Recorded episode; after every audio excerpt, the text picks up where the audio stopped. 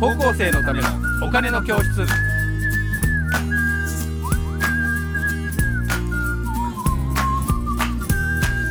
じゃあ私からも最後に一問よろしいですか、はい。えあのーいろんな夢をねこう持ち続けて実現されてあと財もですねあのなされたということなのでやあのお金の教室なんでぜひねあの見てる方々に自分が考えるお金との付き合い方っあてそうですねいうのをお話しいただきたいですね。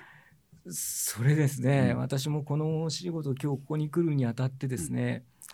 そういうこと聞かれたらどうしよう困るなと思ってたんですよ。でもきっと聞かれるだろうなとは思って、でなぜかと言いますとですね私ものすごいケチでしてですね、すごいいしみったれなんですよ。うんしみったれってでもお金を使わないことはいいじゃないですか。いやですからですね、もう非常に硬いんですよ。あのですから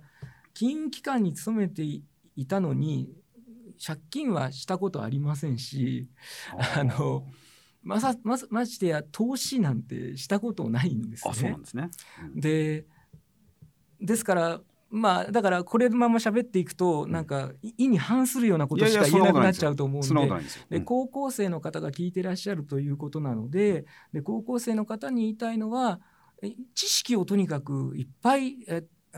知ることを集めること貯めることはすごくいいことだし、知識ね。知識がなかったらどうしようもありません。特にお金に関しては。うん。だけどそれをどのように使うかはもう本人次第ですので。うん。あの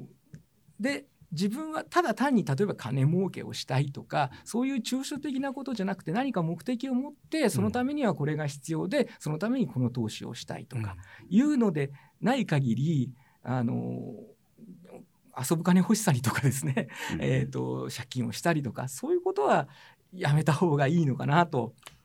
正直思います。うんあのだ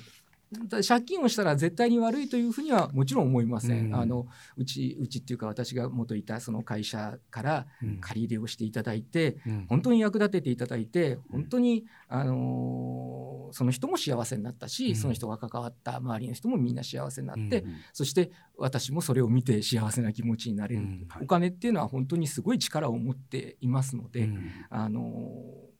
知識をいっぱい蓄えてそして最終的に自分がやりたいそのお金以外のところで何をやりたいかにそれを叶えるために上手に使ってください。うん非常に抽象的な言い方で申し訳ないですけども。確かにそうですよね。うん。ただですねあの福島さんは実は、えーその、えー退職後にですねあの声優の養成所に通ったりとかして、えー声優の学校にも通っていらっしゃるので、うん。まあ、そこにはお金を払ってるわけじゃないですか、はい。ね、割といいいい金額のお金だと思うんですけど、はい。これはこれも投資なんですよね。自己投資、そうですね。自分に投資してあのやっていこうということがなんかそれもあると思います。うんで、えーとちょっともう一個だけ余談ですけどここに書いてあるんで「ファイヤーっていう言葉があってなんか若いうちにお金をたくさん稼いでそれで、えー、とそのお金を運用してなんか仕事を辞めてなんか左うちわで暮らそうぜっていうような話があるけどはい。個人的に僕はこれは年取るとそういうふうに思わなくなるっていうことなんですね。なぜかというと、うんこの福島さんを見てください。ね、65歳になって声優俳優でずっと働こうと思ってる。うんその方がね楽しいんですうん。お金だけ運用してって左うちわっていうのはね多分あんまり意味がないと私は思っていて反論があったらメールください。ちょっと私が受け取りたいと思いますけど、なんかと社会と関わりながら、うん。なんかあの元気なうちはやっぱりそうやって関わりながらやっていく。おあの収入のあの多い少ないとかではなくて、自分がやりたいこととか自分が表現したいこと、えー自分となんか人が関わってみんなが幸せになるみたいなことをうん。やりながら生きていく方が多分僕は幸せなんじゃないかなっていうふうに思いますけど。いや私非常に素晴らしいと思います。私もを福島さんが体現してるっていうことなんですよ。ね私じゃないですよ。いやいやいやいや本当にねあの私も喋っていいですか？あもちろんです。の要はですね今まさにおっしゃった通りにその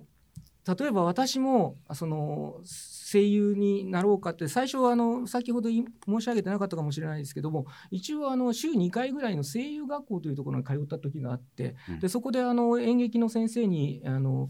演技を教えてもらったんですけどもでまあ結構上手だとか、まあ、言われ言っていただいたんですけども、えー、と卒業する時にそのお養成所には当然落ちましてでその時にその先生がおっしゃったのはあのいろいろなところにねあのこう劇団とかあのアマチュアでやってるところがあってそこでも十分にねあの自己実現できるからあのそういうところに入ったらっていうようなことを言われたんですけど私は違うと。例えば1回1,000円でも2,000円でもいいからあギャラがもらえてとちゃんとお金を、これは別にお金が欲しいからお金が欲しいからとか欲しいからじゃなくて、うん。自分がやったことに対してきちんとしたあの、まあ、見返りなんていうかなこれだけのことを自分はやったんだというような、やっぱりでそのお金をくれるってことはやっぱり相手とは絶対に今おっしゃった社会的なつながり、まあ、一つの小さな取引なんですよね。で取引をすることによってうん。ちゃんと1,000円でも2,000円でも社会とつながってるしちゃんとこの人は自分を認めて1,000円だって大枚1,000円ですよね。払ってくれるんだというふうに思ってえーそれがまた自分の生きがいにもなるということ。それで私はだからあの例えばエキストラやってる時も今はボランティアエキストラさんっていらっしゃってあーありますね。ノート一冊でうん。エキストラやるんで、その人たちの方がいっぱい仕事あるんですよ。うん。だけどたとえ1,000円でもお金もいただけるエキストラ事務所っていうところでやってたしで、まあ、今はキャストアレ視点でエキストラはやってないですけれども、まあそういうことで本当にあのおっしゃる通りだと思います。いえいえいええ。えなんかあのやっぱりねこのくらいの年になるとですねだんだん社会とつながっていく方が楽しいなっていうふうに思うだけで、うん。でもね僕も30代とかはもう早く仕事辞めてねなんかあのい自然の多いところでねゆったりしたいなと思ってました、うん、みんなそう思うと思う。うん。でなんか俺なんかもう40に辞めて農業をやり始めますとか書いた酔っ払って書いたやつが今持ってて友達が、よく山下こんなん書いて山ちゃんとか。お前もう60でまあ働いてるやんけって言われるけど うん。そういうもんなんです。なのでみんなも今はそう思うかもしれないけど多分僕らの年になるともうちょっとつながっていたいなと思うようになると思いますっていう話なんですね。はいはい ということで